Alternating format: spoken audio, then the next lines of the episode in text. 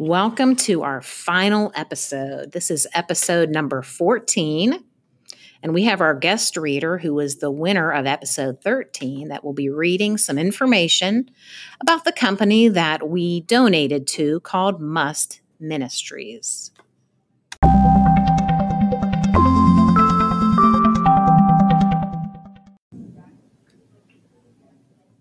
And here we are with Ryan on information about MUST Ministry. Take it away, Ryan.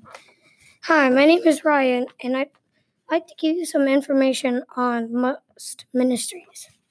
More than ten thousand volunteers are helping MUST Ministries achieve its goal of being Georgia's most respected servant leader. Outnumbering staff members eighty to one, the volunteers are at the heart of providing services to those in need.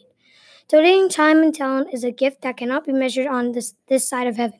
In addition, many MUST volunteers also give financially because they understand the depth of the need and the careful way don- donations are used.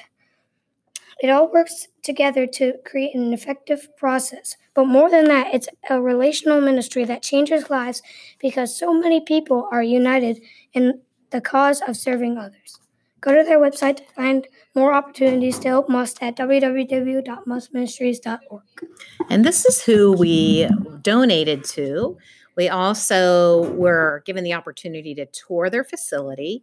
Um, they used to have the donations of lunches. There are still opportunities, although we're not allowed to make the sandwiches anymore. You might have heard on the news.